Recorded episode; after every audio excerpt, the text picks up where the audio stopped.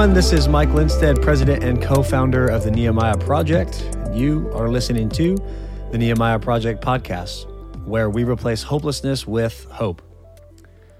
Well, today is a very special day in light of our upcoming Establishing Hope banquet that is going to be tonight. Pastor Chad, how you yeah, feeling about buddy. it?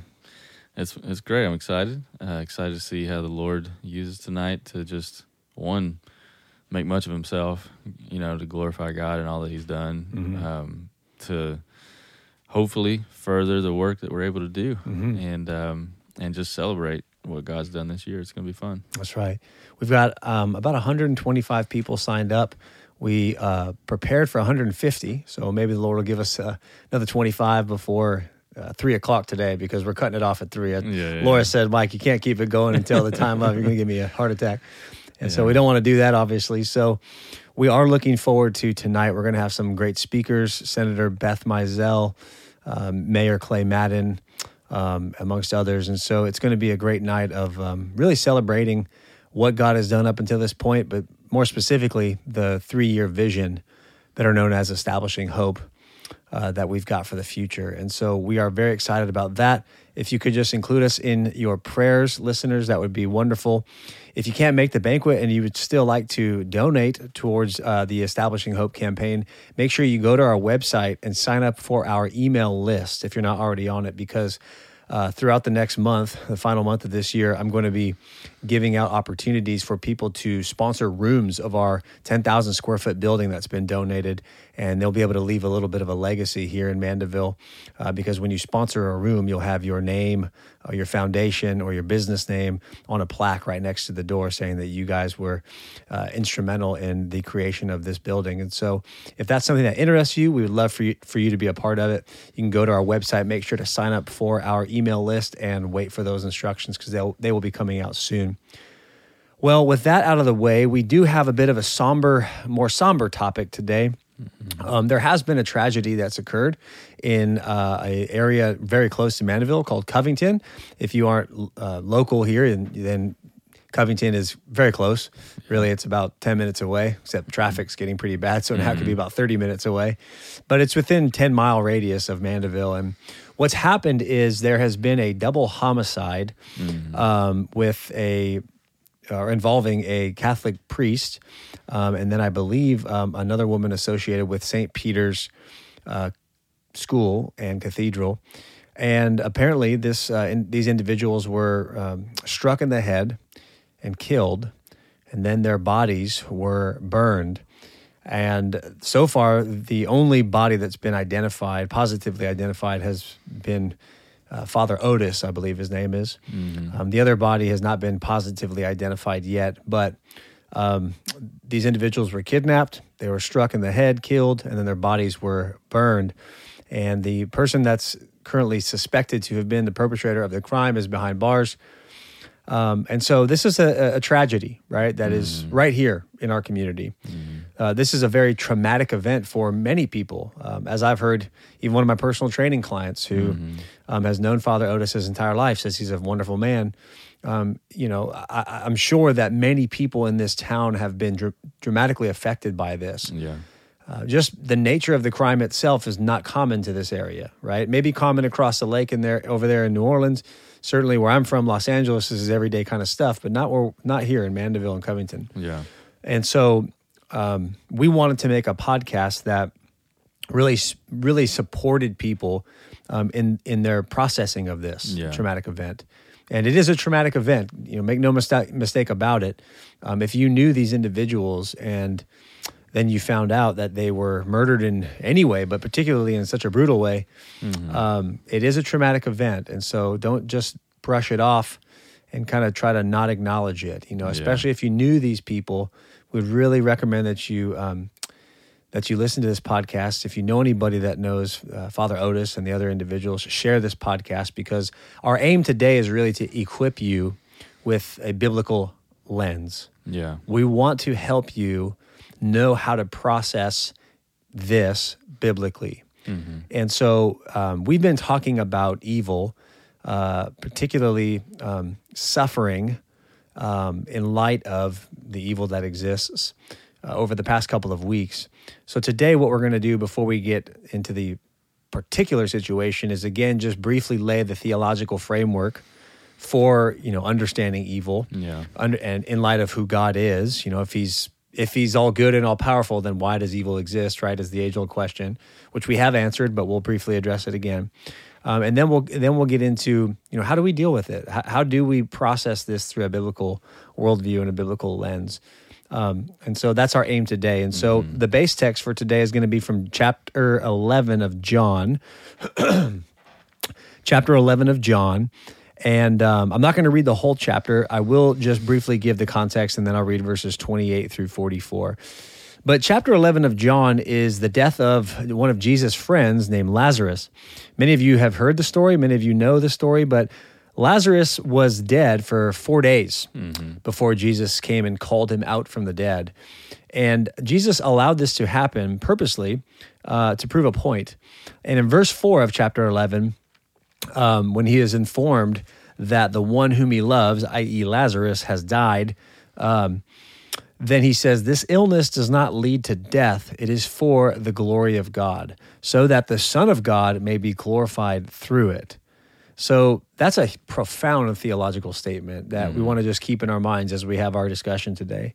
And that's verse 4 of chapter 11. But now let me pick up in verse 28 uh, through 44. As Jesus approaches uh, the town where Lazarus was, or the tomb rather, where Lazarus was buried, this is where we'll pick up the story in verse 28.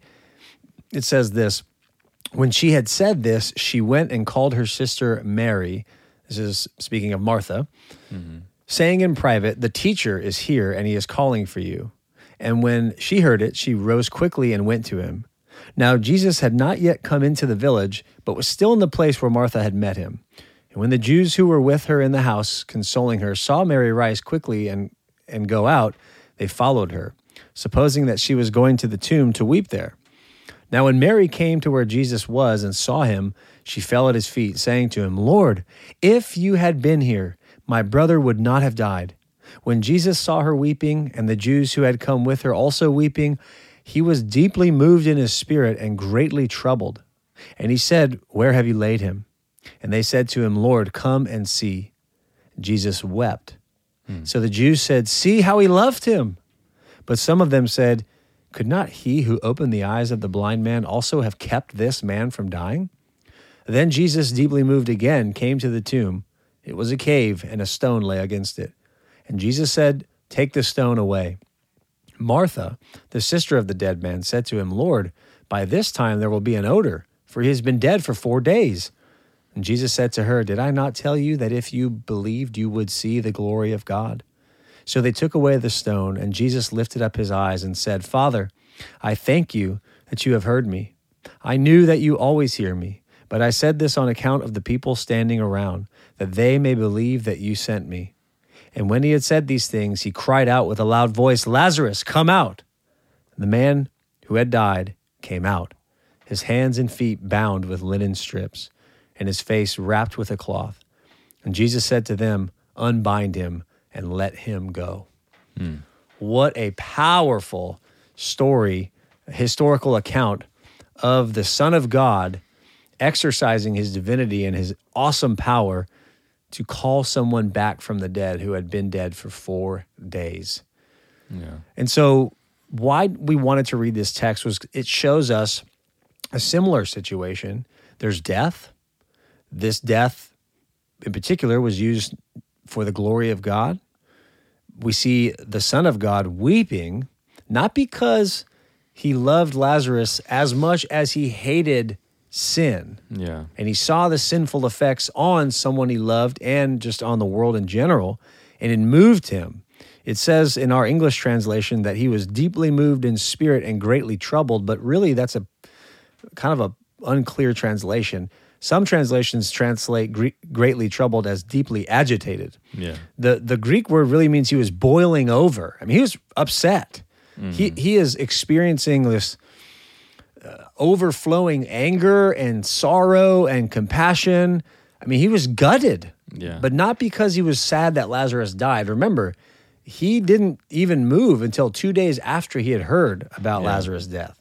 So we can rule out that sort of more uh, emotional interpretation and really just understand that the Son of God hates sin. Yeah. And right here, he's seeing the effects of sin. But then, you know, the effects of sin being evil here, then Jesus overcomes that evil with his word.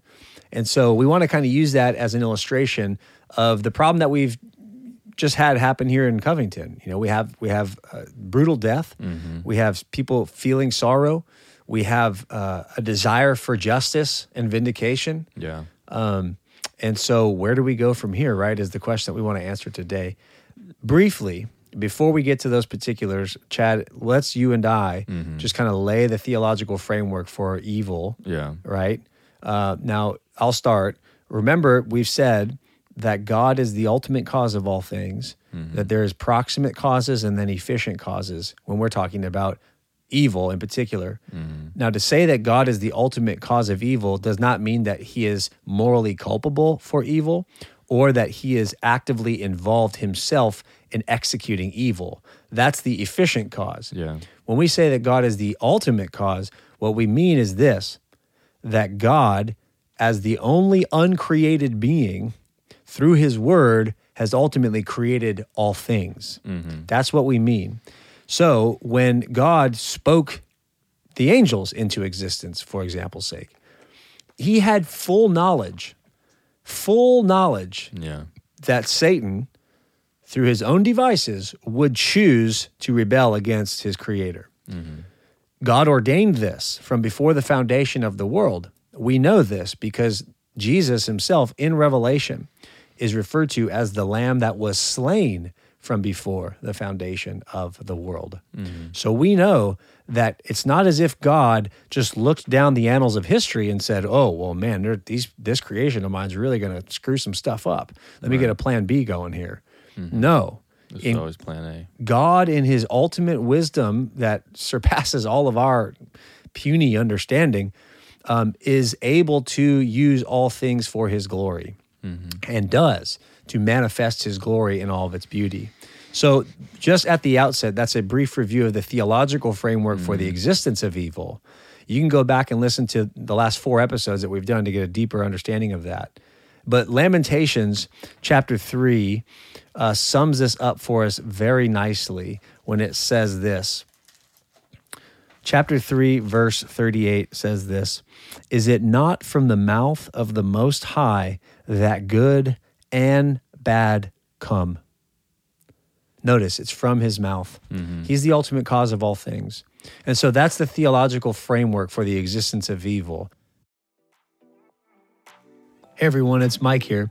If you enjoy listening to the Nehemiah Project podcast, then we'd ask you to consider becoming a builder.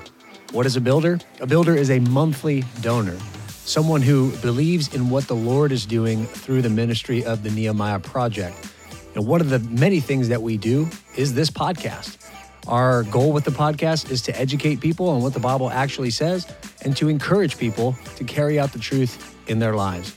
And so we need the monthly donations from our builders in order to continue this ministry.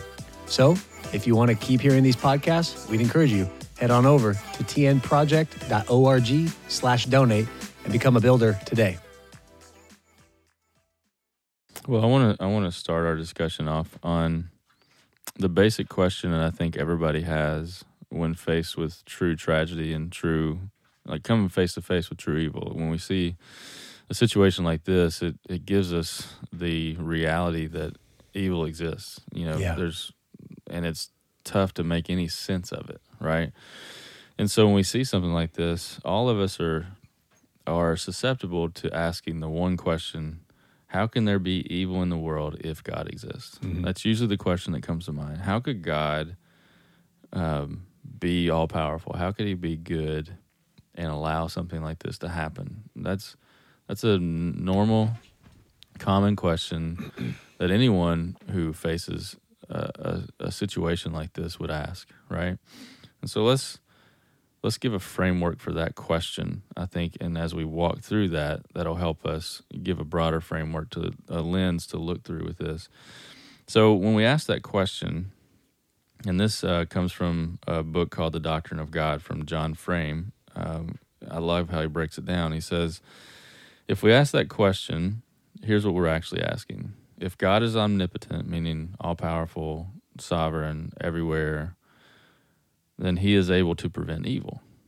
Right? Like that would be the that's the right conclusion. If he is Right. this, he's able to prevent evil. Yeah, so if he spoke everything into existence, knowing what was going to happen, Mhm. why does he? Why did he even speak it into Right. existence? The second question and conclusion that we're making there is if God is good, he wants to prevent evil. Right? So we're we're calling into question his omnipotence and his goodness. But evil does exist. So the conclusion that oftentimes that we make is either God is not omnipotent or he is not good. That's what rises up in our hearts. That's where you're forced to go. hmm And so I want to just point out four dangers of making these false conclusions, and I think this will this will help us point out some other theological doctrines that we need to see. The first assumption that we make is to make that conclusion that either God's not omnipotent or He's not good. We we must say or assume that sinful finite humans are morally good in their thinking.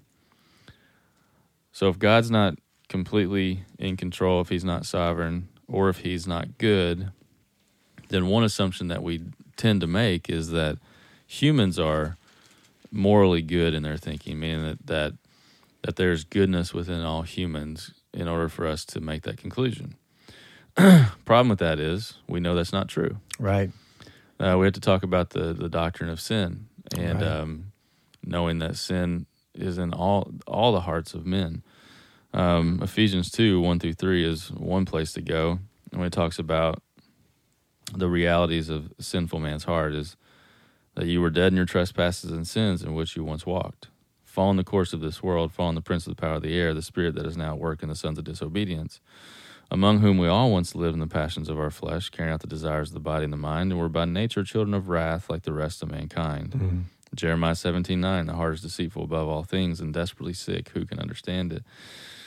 And so, what that's telling us is, it's, it's giving us that reality that all men are sinful. All men have um, are totally depraved, and uh, our des- our Right. desire is to sin. That that is the reality, and that began in the in the garden in Genesis three, when God creates the world. He, there is no sin in Genesis one and two, but in Genesis three, Satan comes as a deceiver in the form of a serpent and deceives Adam and Eve, and they disobey God, and sin comes into the world. And we have to understand that there's a that noetic effect that that through one man, all men now have sin. Right, uh, Romans five twelve. Through one man, he disobeyed, and now all men. Yeah, let me let me go ahead and read that. Yeah. I mean, just before I even say that, this is what Jesus says about the heart of man. It says, Nothing that goes into a person can defile him, but what comes out of a person. This is Mark 7, verse 20. For from within, out of the heart of man, come evil thoughts, sexual immorality, theft, murder, adultery, coveting, wickedness, deceit, sensuality, envy, slander, pride, foolishness. All these evil things come from within, they defile a person. There's no biblical basis for saying that people are born as a blank slate and Mm-hmm. that somehow things are put into them that then make them evil. Right. Because Jesus just said, no, from within your own heart Mm-hmm. come all these things. So, you know, it's you have to even think about it in light of Adam and Eve, right? Like, was there something outside of him that put the evil into his heart? I mean, that's a deep theological question, Mm-hmm. right? I mean, Adam had the ability to obey God, Mm-hmm. but also had the ability to sin. So the temptation comes from without outside, Mm-hmm. but then James tells us, like we've already talked about, that each person is lured and enticed by his own desire. Right. So Adam and Eve even had the desire To be right? like God. Exactly, to be like God. And so so then like you said Chad, the noetic effect of the fall, that's that's clearly talked about here in Romans chapter 5 verse 12. Uh, another way of saying what we're talking about is the doctrine of original sin. Yeah. Therefore, just as sin came into the world through one man, and death through sin, so death spread to all men because all sinned. Yeah. Verse 12 chapter 5, Romans. And you could go on to read it for yourself, but that's what we're getting at here. Right.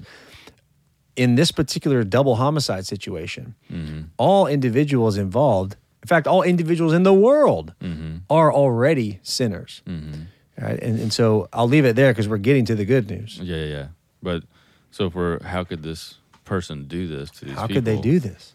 It's, it's clear, sin. Sin. that's how that's how someone can do that. Now, not all men have those types of thoughts, and and will go through with those types of actions, but the propensity for that is in all of us. That's right. I mean, Jesus had that list. I'll read it again evil thoughts, sexual immorality, theft, murder, Mm-hmm. adultery. You just go, you people pick their, pick and choose what type of sin they want to do. Mm-hmm. But like you said, the propensity for sin is in the heart of every person. Yeah. So the first false conclusion that we make, if we make the conclusion that God's not omnipotent or that He's not good, is that men must must be good. The second thing that we conclusion that we make that's false is that we must deny that Scripture is God's word, because Scripture tells us the character of God. It tells us about these things. It tells us how the the truth of how the world operates. Mm-hmm. But in order to make the conclusion that God are, is not good, would be to deny Scripture itself. Right? What about if people don't explicitly say God is not good, but they they start to make a caricature out of him? Mm-hmm. Like, oh well, you know, he he wouldn't allow such a thing to happen. And they just kind of Well- leave it there. Well, like we we we said in the beginning, you may not make the conclusion that he's not good, but then you, you might make the conclusion that he's not all powerful. Right. Or even if you don't go that far verbally, Mm-hmm. and you, a lot of people don't even want to address these kinds of things. Right. It's very difficult. I'll grant them that. Right. But we have to, right? We Yeah. have to to be rooted and grounded in our faith and Yeah. to ultimately have everlasting hope Mm-hmm. and unshakable faith. Yeah, yeah, and and to to deny his power because sometimes we don't want to say that God would do that, would ma- allow this to happen, or that He would ordain it to happen. Then the way that we get ourselves out of that is to make another false conclusion that well He's not fully in control. Right. Like that's how you justify that in your mind. That's a common view held today. yes, it is. But even another common view that's very pertinent to what we're saying, and we've said this before, according to the state of theology.com, 65% of evangelical Christians in America believe that mankind is inherently good. But the Bible couldn't say, couldn't be more explicit to the opposite. Mhm. But 65% of people listening to this podcast Right. will find issue with, with the things that we're saying, and yet we're Mhm. reading directly out of the Bible. that's right. So we have to understand, listeners, this will be the last thing we say on this, but the Bible is explicitly clear that evil exists because of the heart of mankind and because of sin in the heart of mankind. hmm The third assumption that we tend to make in situations like this, when we make those conclusions about God, is that we assume that God owes us an explanation for his allowance of evil. That we look at something like this and say, like, God needs to tell me why. Like, I need to understand why Mm. this would happen. The reality is, you're not going to get an answer for why this happens. Not a not a sufficient one that's going to make you feel better. Um, certainly, we can look at a situation like this and say, well, it happened because of sin, but that's not going to satisfy. Well, why did it have to happen to these people? Why did it have to happen in this way? That's not going to Yeah. satisfy that. And God does not owe us that explanation. We've we've talked about Job quite a bit, and Job, his his life was destroyed by Satan, Mhm. and God ordained that to happen. And Mhm. Job was constantly trying to make sense of it, constantly trying to figure out if he sinned or he didn't sin, so why? You know, he's constantly trying to figure this out. And so when in Job 40, 3 through 14, God comes and, and speaks to, to Job. It says, Then Job answered the Lord and said, Behold, I'm, a, I'm of small account. What shall I answer you? Mm. I lay my hand on my mouth. I have spoken once, and I will not answer twice, but I will proceed no further. Then the Lord answered Job out of a whirlwind and said, Dress for action like a man. I will question you, and you make it known to me. Will you even put me in the wrong? Mm. Will you condemn me that you may be in the right? Have you an arm like God? Can you thunder with a voice like his? Adorn yourself with majesty and dignity. Clothe yourself with glory and splendor. Pour out the overflowings of your anger and look on everyone who is proud and abase him. Look on everyone who is proud and bring him low and tread, tread down the wicked where they stand.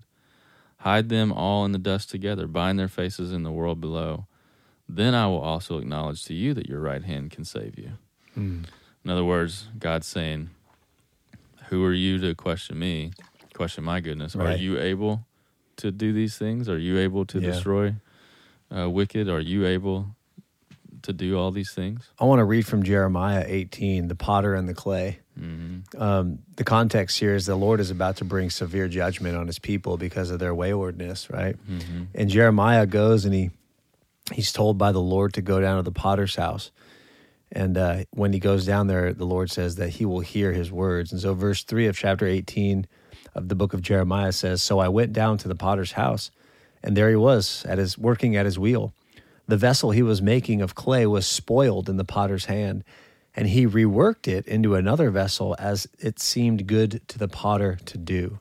Then the word of Yahweh came to Jeremiah, saying, O house of Israel, can I not do with you as this potter has done, declares Yahweh? Behold, like the clay in the potter's hand, so are you in my hand, O house of Israel. Hmm. And the Apostle Paul in Romans chapter 9 picks up on that imagery and says to the exact question you just asked, Chad, mm-hmm. who are you, O man, to ask God, right? To hmm. question God. Mm-hmm. Will the clay say to the potter, why have you made me this way? Mm-hmm. And the point is, is that God is the only one who has truly free will. And Yeah. so he doesn't have to give his creation an intellectually satisfactory answer to the Right. problem of evil. He doesn't have to do anything. Right. He only has to do what he himself desires to do. Mm-hmm. But in Job, like you mentioned, that portion that you read is a very famous portion. Mm-hmm. God doesn't answer Job in an intellectual way. Right. He gives him 70 rhetorical questions. Mm-hmm. Rhetorical because the questions he asks Job are obviously no, right? Can you save yourself, Job? Right? Where were you when I laid the foundations of the world, et cetera, Right. et cetera, et cetera? Right. right? But I think that the, the important thing for, for people who are in the midst of really uh, trying to understand something that's happened that's traumatic Mm-hmm. is ultimately what God said to Job is, will you condemn me to justify yourself? Mm-hmm. We have to be careful of that Mm-hmm. because that's going to be the natural human sinful tendency Right. is to make God less than he is so that we can comprehend or understand that which is like Jeremiah said uh, the heart is desperately sick and wicked who can understand it that which is ultimately un understandable Yeah. in an intellectual way Yeah, that's right. Well, our last conclusion, then we'll get to the answer. But we have to lay these things out because these are the realities of the things that we think, and and as we're as I'm saying these things, know that I'm not saying them in a condemning way, but in a understanding way. Like we all can have these questions when Yes. something really tragic happens. absolutely That is natural. So if you're hearing this and saying I do have those questions, that's okay. That's that's understandable in a traumatic event like this. Mhm. So the fourth conclusion that we make if we if we believe God either is not powerful or that he's not good is we must conclude that hope can be found apart from God. If we make that conclusion, then we have to ask, well, where do we find hope? Where is where does hope come from? How do these issues get solved? and if God is is the source of all good, then he's the only place to find hope. Mhm. Isaiah 40, 30 through 32 says, Even youths shall faint and be weary, and young men shall fall exhausted, but they who wait on wait for the Lord shall renew their strength. They shall mount up with wings like eagles, and they shall run and not be weary. They shall walk and not faint. 1 Peter 5:10 After you have suffered a little while, the God of all grace, who has called you to his eternal glory in Christ, will himself restore, confirm, strengthen, and establish you. Mm-hmm. God is the only place to find hope yeah which then brings us to how do we how do we switch this. Well, what sh- question should we ask? The right question isn't is god good or is he powerful or why does god allow this to happen? That's not the right question. The right question is what is god's answer for evil? And how do we find the hope that we des- that we are desperate to find? Mm-hmm. That should be the question. We shouldn't question a holy god. We should ask the question well how do we find hope then? Yes. How do we make sense of this? If God is the one who is good and all powerful, how do we understand these things in light of who He is and where do we find hope? And God answers the problem of evil in the work of His Son, Jesus Christ. amen That's how we make sense of this. In Genesis 3:15, God makes a promise to defeat the curse of sin and death when he tells Adam and Eve that that she will have a, a son and her offspring will crush the head of the serpent. Mhm. And this is the first time that we see that Christ is proclaimed in Genesis 3:15. And Christ does that on the cross. Mm-hmm. We see God's full character revealed through the gospel. We see God's holiness. We see his justice. We see his wrath that's poured out on his son, Jesus, the wrath that we all deserve because of our sin. Yes. But Christ takes it on our behalf for his glory and for the good of those who love him. And we also see God's mercy and God's um, um, grace also because in that same act, he doesn't require us to take the wrath that we deserve. That anyone who believes in Christ will be imputed the righteousness of Christ, and His blood will cover us, and we will be forgiven Mm-hmm. and made new and made into a new creation, as Second Corinthians five seventeen tells us. Mm. And our hope is an eternal hope that in the in the end of all this, this life is temporary. Even if evil happens, that the Lord will make everything good Mm-hmm. and it'll be made right. And the and as the Revelation talks about with even the martyrs who've suffered, Mm. at the How hands. long, O Lord? and and He will wipe away every tear. Yes. Right. I'm thinking here as you're speaking, Chad, you know, Jesus Christ in his death on the cross swallowed up death. I mean, he took everything that sin could give and he took he allowed it to to have its full desire to kill. Just mm-hmm. just he just basically for lack of a better way of saying what I'm thinking is Jesus basically said have have at it, right? Sin come just come for it. Give me everything you got. Mm-hmm. And they did, and it did, right? Satan just had a, a just a free di- a free pass, right? Right.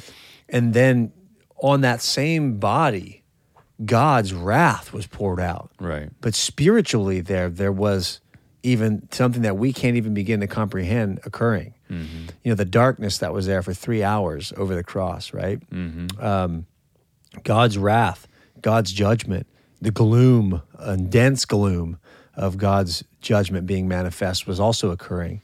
And in doing that, Jesus was taking the wrath of God for all who would believe in him unto himself. He who knew no sin became sin so that we may become the righteousness of God in him, Paul says. Mm-hmm. Like Christ became that Right. on our behalf. And so when he was resurrected by the power of God, we have been given a way to be delivered spiritually from mm-hmm. the effects of sin and Right. God's wrath on it. Right. There's been a spiritual exodus, right? And the New Testament writers picked up on this this Old Testament picture of God's deliverance. And one day there will be the ultimate vindication of the saints here in the creation Yeah. when God recreates this world and eradicates sin from it. Mm. And this is the hope of heaven, the new heavens, the new earth. That, that the spiritual side of the equation has already been taken care of. Yeah.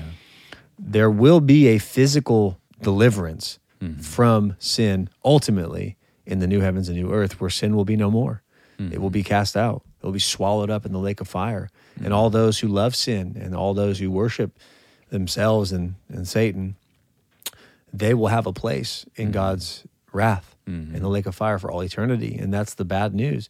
But right now, you, d- you just don't have to be there. You don't have to go that route. You can have deliverance now. I mean, you can have hope in the here and now while sin still is a very real thing. Yeah, that's right. And so how do we look at this situation? How do we begin to heal? How do we how do we look at it through the right biblical framework? Where the first answer is because of the hope in eternity, what you hope for is if those that were murdered, if they had their true faith in Christ, that although they went through a very tragic event and moment, that they're in heaven with Christ and that their tears are wiped away mm. and they're being comforted with God. And what this should call us to think about is our own lives and our own sins. Do I have that same hope? Mm-hmm. Do I have my affairs in order, if you will? Do I have hope through Christ? Have I made Christ Lord? Have I been forgiven through the blood of Jesus because of faith alone in Christ alone? If so, then if I am to face a tragic event in my own life, this life is not the end. This life is not the hope. And there will be comfort um, through our Father who is in heaven. Amen. But the other side's also true. that I've heard it said, uh, John MacArthur said it best, that for the Christian, this is our hell. We deal with sin, we deal with evil all around us.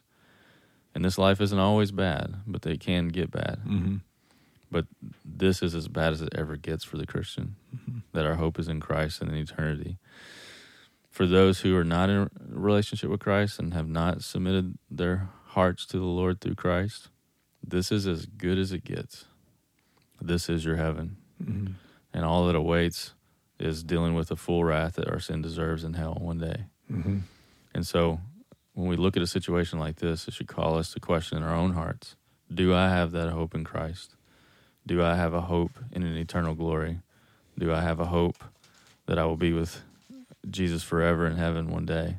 Mm-hmm. Where sin will be dealt with fully through creation. Everything, will, sin will be dealt with fully at that point, and the world will be recreated. There will be no sin in heaven. There will be no uh, opportunity for it any longer. Mm-hmm. Do I have that hope? That's got to be the question. Yeah, that's the inward uh, look that you should, you know, have in your own soul, and outwardly we should we always remember that vengeance is not ours, Mm-hmm. right? We should never avenge ourselves. Romans chapter twelve, starting at verse eighteen, tells us this: If possible, so far as it depends on you, live peaceably with all people. Beloved, never avenge yourselves, but leave it to the wrath of God. For it is written, Vengeance is mine, I will repay, says the Lord. To the contrary, if your enemy is hungry, feed him. If he is thirsty, give him something to drink, for by doing so you will heap burning coals upon his head. Do not overcome by evil. It says this do not be overcome by evil, but overcome evil with good. Yeah. So as you've, you know, introspectively looked into your own heart, making sure that you are right with the Lord and come to the conclusion that you are, or if you've come to the conclusion that you are not, you need to become right with the Lord. Then we must understand well, how do we then live towards this individual, even if we've never met this individual who has committed these homicides, right? Mm-hmm. We have to have that attitude of forgiveness, right? That we will not desire to take vengeance ourselves, but leave it into the hands of God. Right. We should pray for this man to ultimately repent and come to know the Lord and the forgiveness that is only possible through the gospel. Right. Um, we should not wish the worst upon this man. We should pray that this man would repent and come to know the Lord, and that ultimately, that if he doesn't, we know that the Lord will have vengeance. He will repay. Right. God is not mocked. All sinners who do not repent will experience his wrath for all eternity. Yeah. And so we can know that justice will ultimately be satisfied, whether it's in this life here and now or it's in the the on the other side of death. Um, but we should practice an attitude of forgiveness, praying Yeah. that this man would come to know the Lord. Yeah, and I'll give one caveat there. It doesn't mean that we don't want justice in the way God has set it up. The Bible's clear in Romans 13 and in 1 Peter 3 or 2, yeah, 1 Peter 2, that the Lord puts authorities in place for this very purpose to punish evil. And so, although we should care about his soul, uh, as Mike is saying, it doesn't mean that we don't want him caught, put in jail, serving serving the rightful sentences for his actions right. um, we we certainly should want that, and and when we say we have grace towards the like we look towards our enemies in that way, it doesn't mean that we wish that he doesn't have to go to jail, or we wish Right. that he doesn't you know have to deal with the consequences of his sin. We certainly he should deal with Mhm. the consequences of his sin. Absolutely. Um, but at the same time, since we all have that same type of sin within us, we know that sin's are always dealt with. It's either dealt with on the cross hmm for our sake through Christ, or we deal with it on our own in a place called hell. hmm God will not be mocked. That's right. So we hope that this podcast gives you some um, perspective. We hope that this has provided you with some instruction. Um, just to be absolutely clear, what has happened is a tragedy, um, and we we we do hope and wish and pray uh, for those who have been affected personally by the death of Father Otis um, and and uh, Sister Ruth, that um, they would mourn. That is very needed, um, but ultimately that they wouldn't be given over to mourning. That they will find the light um, and that they will uh, have hope in Christ and, and what He has accomplished for all people who believe uh, by His death, burial, and resurrection. And that we hope that justice is served here in in in you know this side of death. Yeah. But ultimately, our our prayers ultimately are for the salvation of the individual who um, is giving himself over to sin. Mhm. That he would ultimately repent truly and um, and have his sins dealt for uh, or with through the cross of Christ. Chad, any final words before we sign off today?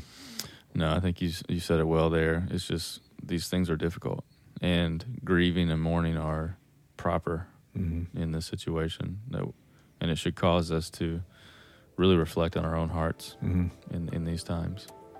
Well, we thank you all for listening to another episode of the Nehemiah Project podcast. We'll talk to you soon. Bye. Thanks for listening to the Nehemiah Project podcast. For more resources about addiction recovery, suicide prevention, and overcoming other life controlling issues, you can follow us on Facebook and Instagram and visit our website, tnproject.org.